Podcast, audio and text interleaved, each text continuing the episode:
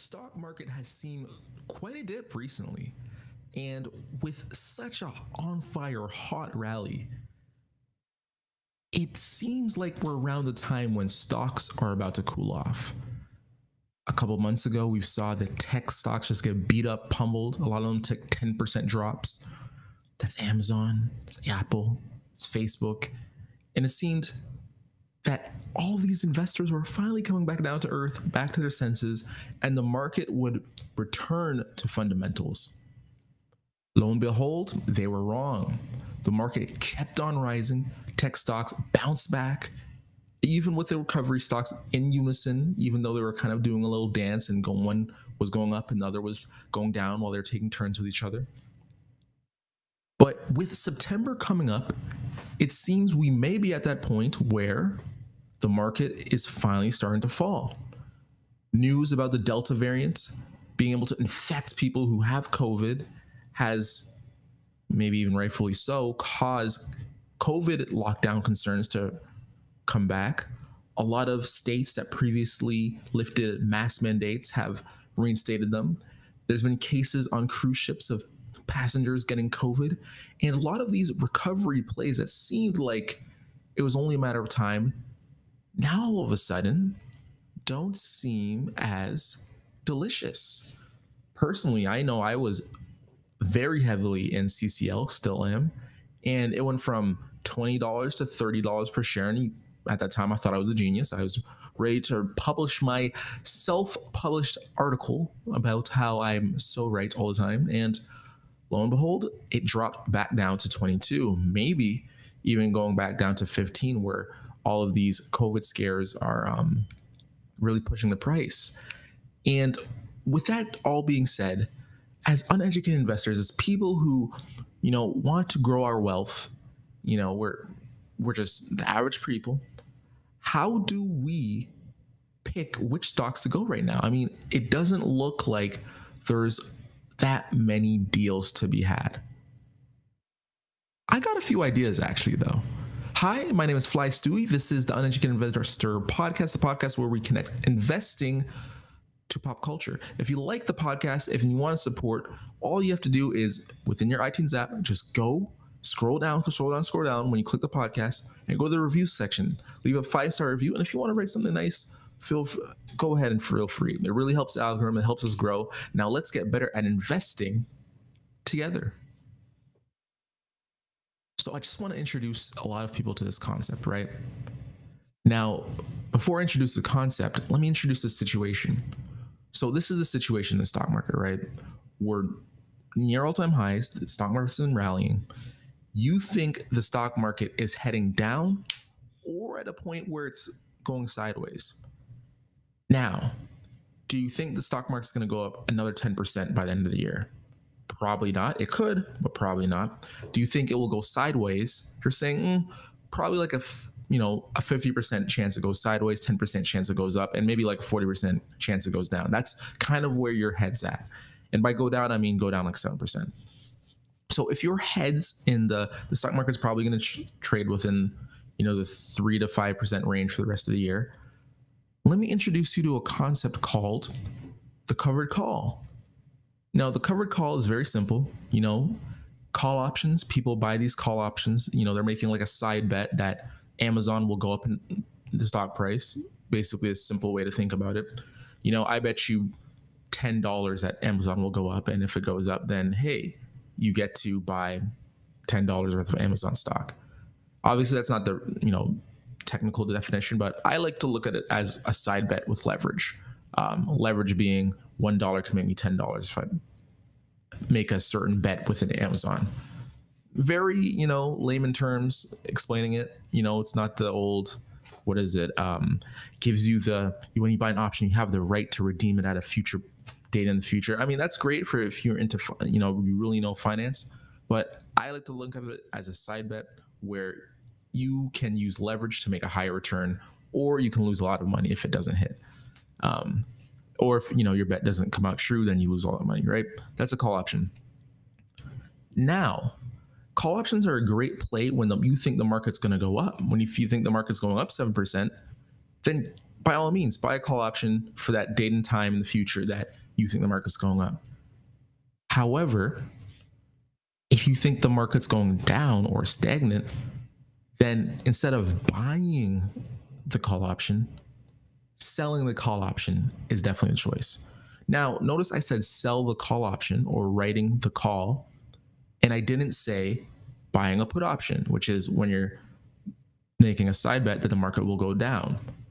Basically, when you write a call option, you're the person that's essentially taking the other side of the bet of someone going long a call option. So when someone buys a call option, they're going long it. When you write the call, you're selling, you're taking the other side of the bet, right? What's great about this is that means that that person pays you their bet money. So it's almost like a dividend.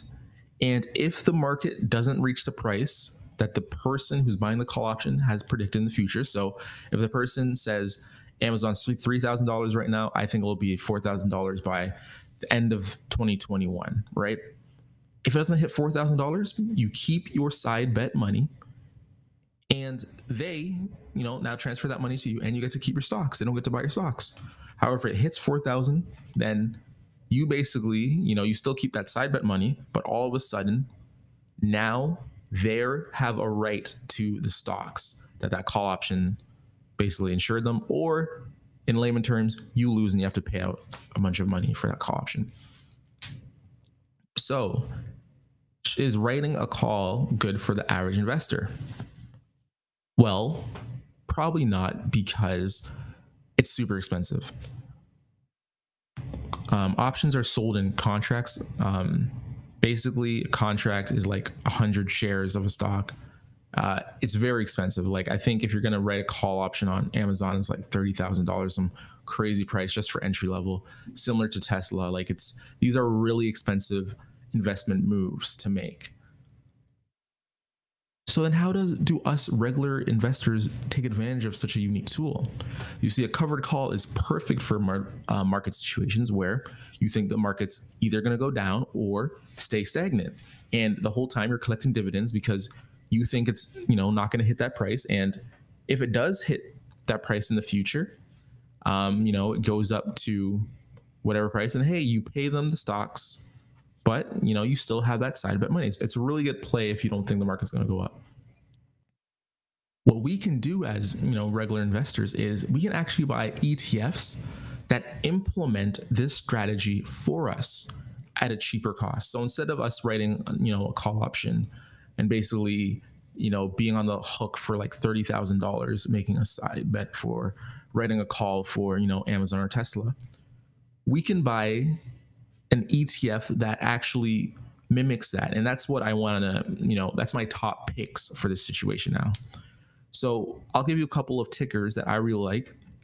One of them is QYLD this is a covered call ETF for the Nasdaq. Um, when the market's doing you know really hot and maybe it drops 1% um, instead of buying like an etf at that point like qqq maybe i'll buy qyld because i'm in a situation where i think the market still has a room to go down but i still want to be able to capitalize on some of the upside some of the dividends so it's definitely a great play another one is similar to that is called jepi j-e-p-i and this one um, jp morgan i believe and it's a covered call that basically is not the Nasdaq, but for the S&P 500. So if you think about the Nasdaq versus S&P 500, the S&P 500 is a bit more, is a bit less volatile than Nasdaq. So JEPI is kind of like the safer play. Um, and then finally, you know, we see this market, big um, cap stocks have been dominating. Small cap stocks still have a lot of room to recover. So maybe you want some exposure to that, but you don't want to, you know, take the crazy risk. RYLD is basically the covered call ETF for small cap stocks. So those are three covered call ETFs that I've been pounding my portfolio with. And just so you know my strategy, anytime the market dips around six, seven percent, that's when I want to really sell my covered calls or just buy long positions on either QQQ or one the 3x version of QQQ, which is TQQQ. These are stock ticker symbols I'm saying which is a 3x leverage ETF that buys um, stocks from NASDAQ. So just to let you know, right now, my portfolio is around 25 to 30% cash. Um, I've been slowly selling stocks. Um, I've already, you know, went up heavily this year, probably, uh, let's see, probably over 30%, maybe even 40% this year. Um, so because of that, you know, I've been, been benefited from AMC. I've benefited from GameStop. Um, I benefited from just triple leverage ETFs, just good timing. Um, because of that, I'm at a stage where when the market's hot and I feel like there's no good deals around, like literally every stock deal, like the recovery plays were the good deal like three weeks ago, but then this Delta variant got at a bit out of hands. Now this the recovery plays, even though they're at a low price, they could go lower. Tech, we just saw tech got beat up and now it's on this insane run. I think tech's at a vulnerable stage where it could go down lower. And realistically, I love Disney. I think Disney's properties are amazing as theaters are now open. I think people are gonna run out to see um, uh, what what's the movie like Strange uh, Doctor Strange when it comes out. They're gonna run to see the new Spider Man. Like these movies are gonna have ridiculous numbers. Um, however, the theme parks are still closed. That's still part big part of their business, and Disney Plus isn't yet built to offset it yet. It will eventually, but not yet. So um, that's I still love Disney, but it's not necessarily in, in, a good position. And the only stock I really think I would put money in is WBA, and I've bought a lot around forty six dollars.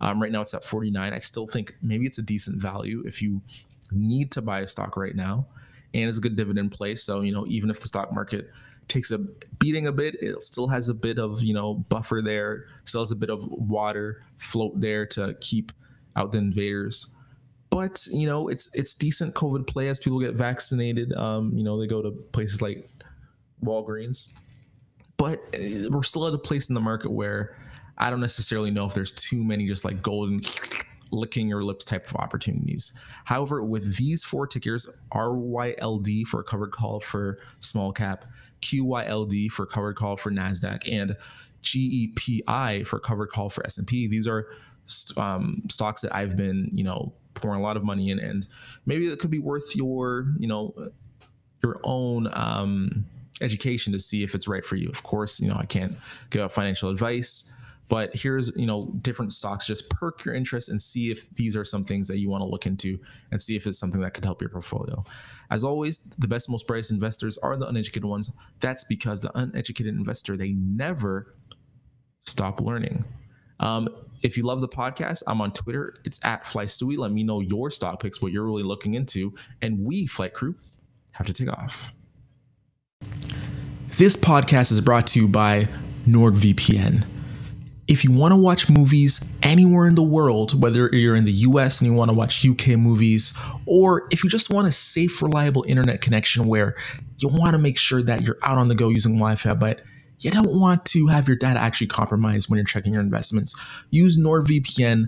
It is the best, number one, most reliable VPN service out right now. It's the one that I actually personally use. And for all the Flight Crew listeners, we actually have a cool deal when we partner with VPN, uh, NordVPN. So click the show notes. It helps support the podcast and also gives you the sweet benefits of getting a fast, reliable VPN. So again, within the show notes, within the comments of this podcast, you'll be able to see the NordVPN link. Click it there. It will help the show and give you that fast, reliable internet. Thanks, Flight Crew.